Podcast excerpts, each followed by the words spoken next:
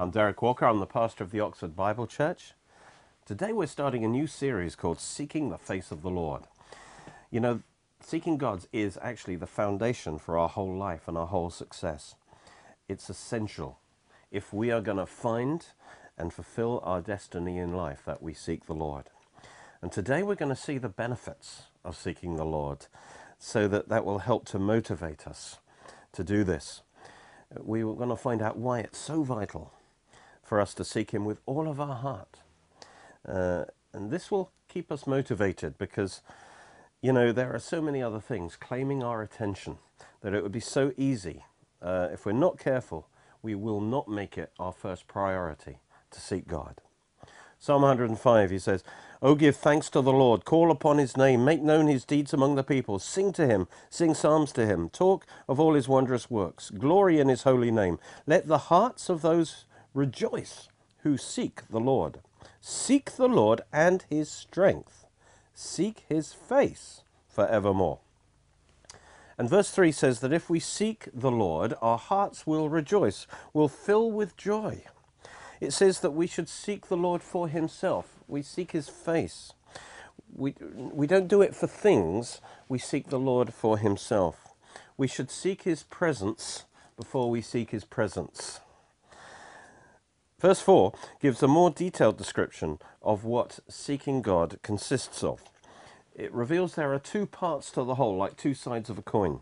It says that we should seek his face and that we should seek his strength his strength, that is, his hand, the hand of his strength, the hand of his power uh, upon us and within us. To seek his face means we seek face to face, intimate, direct, unveiled intimacy with him. We mustn't be just satisfied to know about him, but to know him personally, as he is in himself. And we're also to seek his strength. That is to experience his hand upon us, within us. That what is the hand of the Lord? It's his spirit, filling our hearts with his love, joy, peace, his presence, his wisdom, his power. But then he says what we should what should come first. It says seek his face for evermore.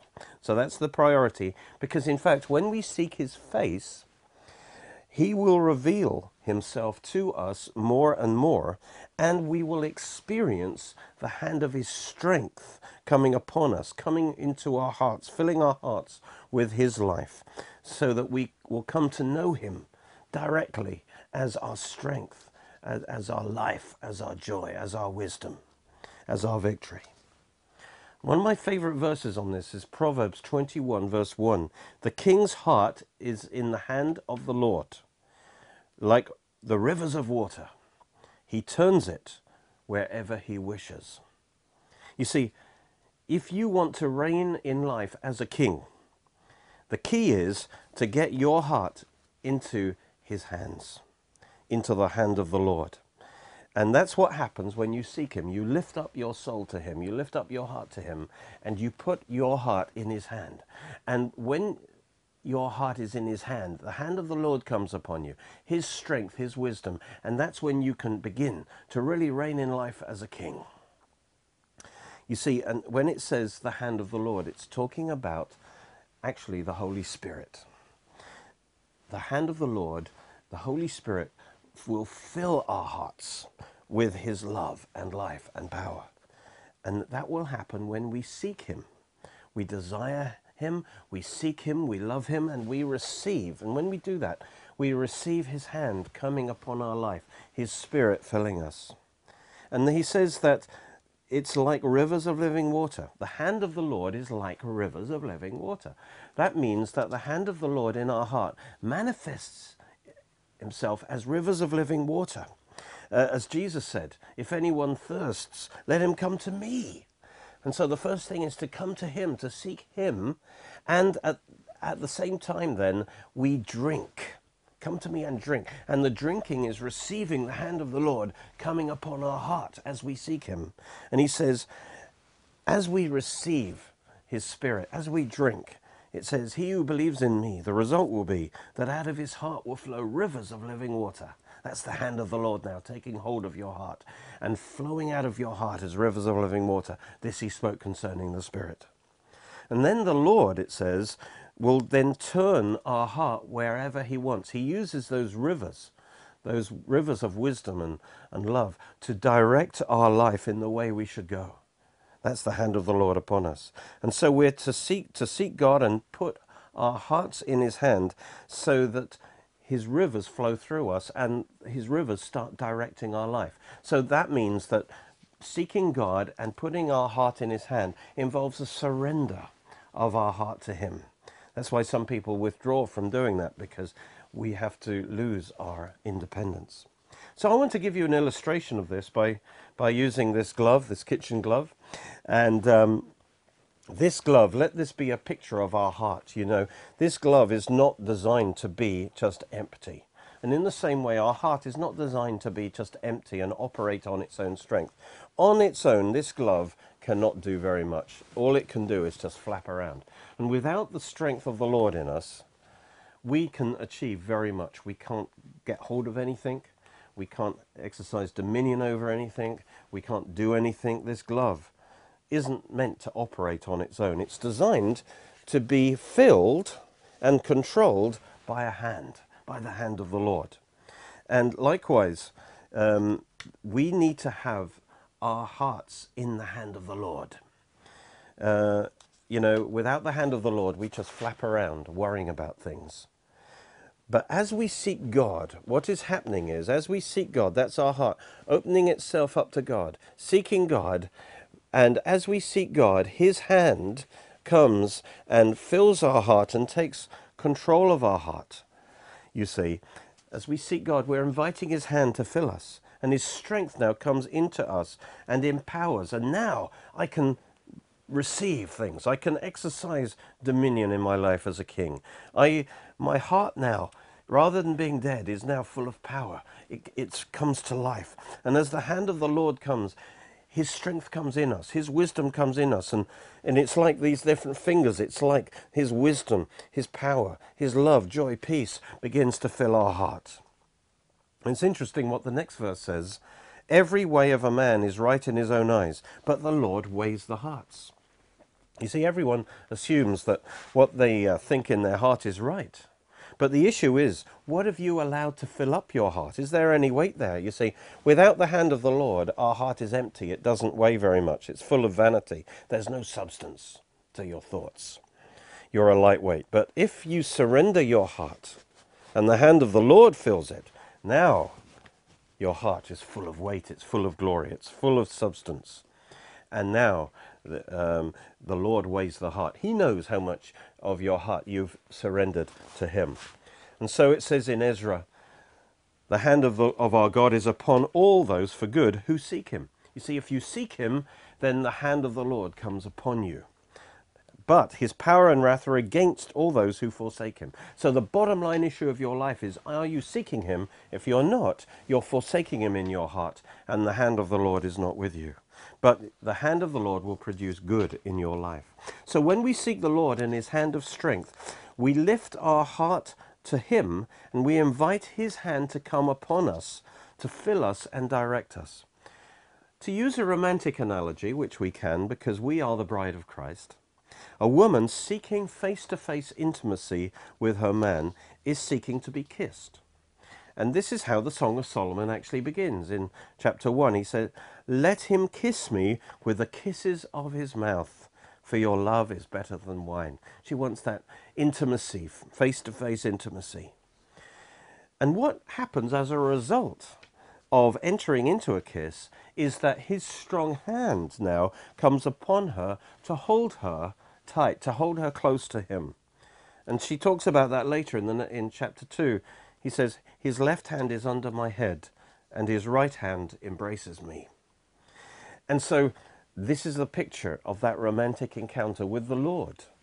That he, his hand, as we seek that intimacy, his hand comes upon us and holds us and directs us and strengthens us. Hosea says, Break up your fallow ground, for it is time to seek the Lord till he comes and rains righteousness on you.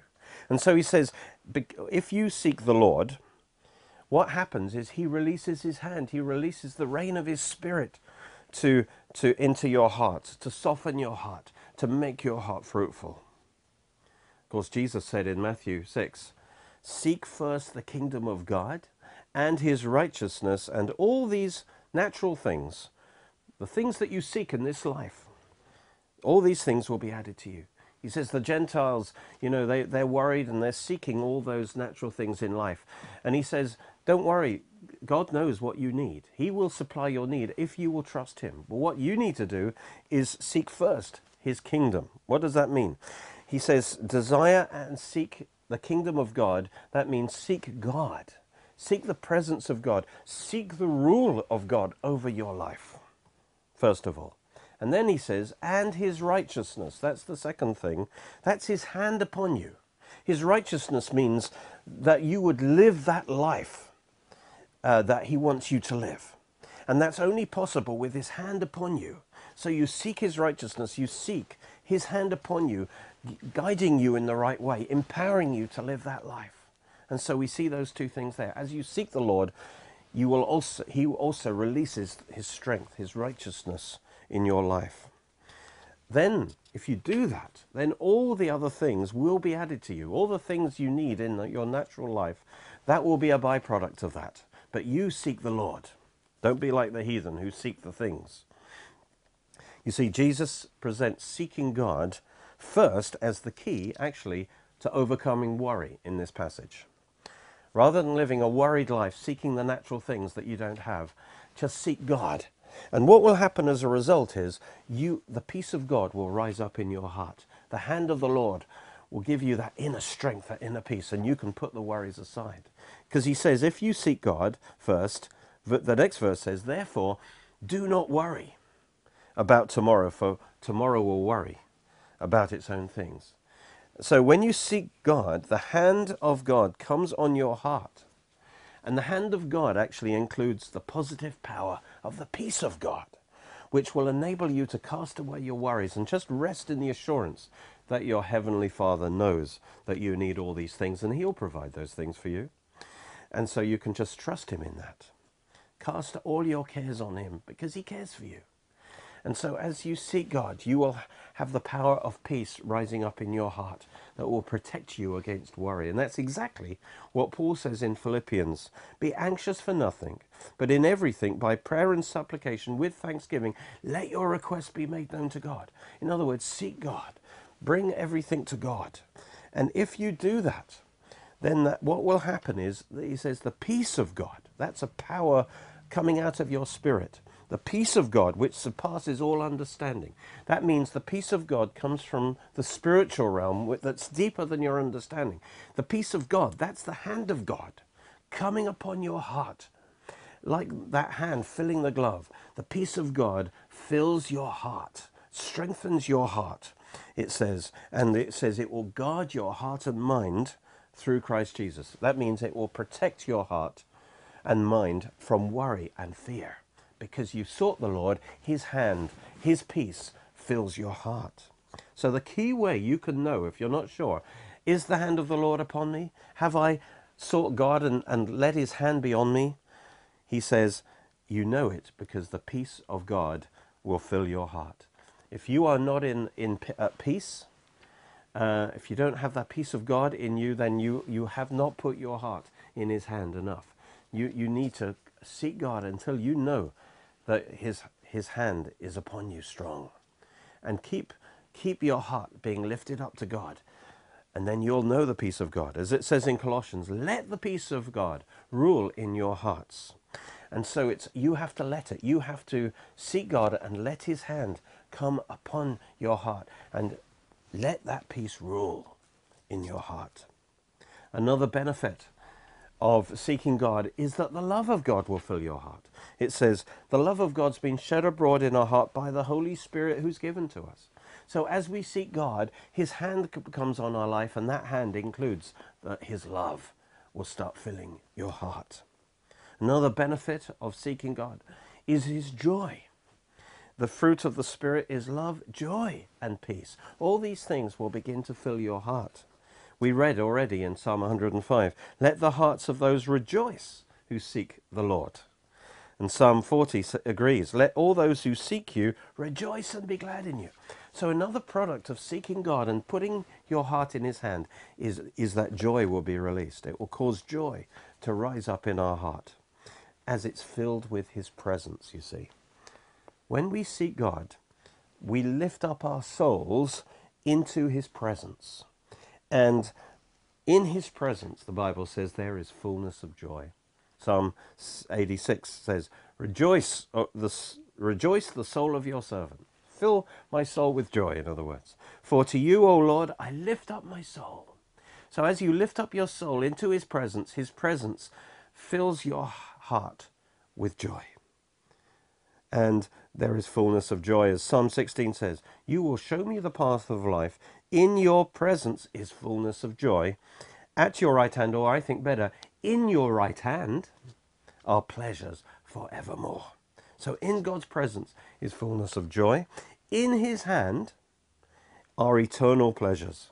And so the more we put our heart in his hand, the more we'll experience his joy and those pleasures and his wisdom. And it says that wisdom will guide us in the path of life. You'll show me the path of life. And the key is that we get ourselves into his hand. Another benefit of seeking the Lord is his strength coming into our heart and our life. Isaiah 39, he says, What do you say, O Jacob, and speak, O Israel, my way is hidden from the Lord, and my just claim is passed over by my God. In other words, people are complaining about God. God, you're not helping me, you've forgotten me. But the problem is, as God's about to point out, is that they haven't sought God. And so they haven't allowed him to work in his their life. And God then rebukes them and he says, Have you not known? Have you not heard? The everlasting God, the, the Lord, the creator of the ends of the earth, neither faints nor is weary. His understanding is unsearchable. He gives power to the weak, and to those who have no might he increases strength. Even the youths shall faint and be weary, and the young men shall utterly fail. And here's the key But those who wait on the Lord, those who seek the Lord, shall renew their strength. And so, as we wait on Him, He will increase our strength. The hand of the Lord will come upon us, and He will give us His strength. We will renew our strength. That literally means we'll exchange strength. His strength will become our strength. His hand comes into us and strengthens us. And as a result, they will mount up with wings like eagles. They'll run and not be weary. They shall walk and not faint. And again he says, Keep silence before me, seek me, O coastlands, and let the people renew their strength. How? By waiting on him, by seeking him. Let them come near, he says. Let them come near to God. Let them come near, and then let them speak. In other words, don't speak out your own vanity. Come, draw near to God, receive his strength, and then you speak. Another benefit of seeking God is life, life for the heart. As we bring our heart into his presence, he fills it with his life. Amos 5 4. Thus says the Lord, Seek me and live. Psalm 69 The humble shall see this and be glad, and you who seek God, your hearts shall live. I love that. We come alive in the presence of God. As we put our hearts in his hands, you see, he's able to change our heart of stone into a heart of flesh. Um, he's, he's able to change. Our heart of stone, you see, is unable to contain his life. Uh, he wants to change it to a heart of flesh. Ezekiel gave that wonderful promise, didn't he? I will give you a new heart and put a new spirit within you. I'll take the heart of stone out of your flesh and give you a heart of flesh. And I'll put my spirit within you and cause you to walk in my statutes. You see, it's talking about two things here. First of all, a new spirit. That's the new birth. Now, that happens instantaneously when we receive Christ. But receiving a new heart is a process because the heart is in the soul. The heart is the deepest part of the soul. And we, we, that is a process where our heart of stone is changed to a heart of flesh. The key is my spirit within you. I will put my spirit within you. You see, now at the new birth, the Holy Spirit fully indwells our spirit, every part of our spirit, and that creates a brand new new creation in our spirit that's that's a perfect job. But the heart, on the other hand, is in the deepest part of the soul, and it's a process whereby we let our the Spirit of God indwell our heart. Whatever part of our heart we allow the Spirit to to to indwell, the hand of the Lord, then that the heart changes from stone to flesh. Talk about the heart very quickly. It's the deepest part of the soul, and Hebrews 4:12 says it's at the division of spirit and soul. It says the word of the Lord God is living and powerful, sharper than any two edged sword, piercing even to the division of soul and spirit, and of joints and marrow. The joints and marrow are pictures in the physical of the soul and spirit. See, the joint is doesn't have life in it, but it's a connector. That's like the soul connects the spirit and the body. But the marrow um, is is like the spirit because the marrow produces the blood. It produces life, and so life is in the spirit and the soul is the transmitter of that life to our body. And it says, in the same way, the heart is at the division of spirit and soul because it says that the word of God is a discerner of the thoughts and intents of the heart. So notice he says the heart is at the division of spirit and soul. It's, it's placed to be in the soul, but at just in the presence of the spirit so that it can receive life from the spirit and release that life into the rest of our body and life. So, as the natural heart of flesh is designed to pump our life blood to every part of the body, so our spiritual heart is designed to pump the life of God coming from our spirit to every part of our being.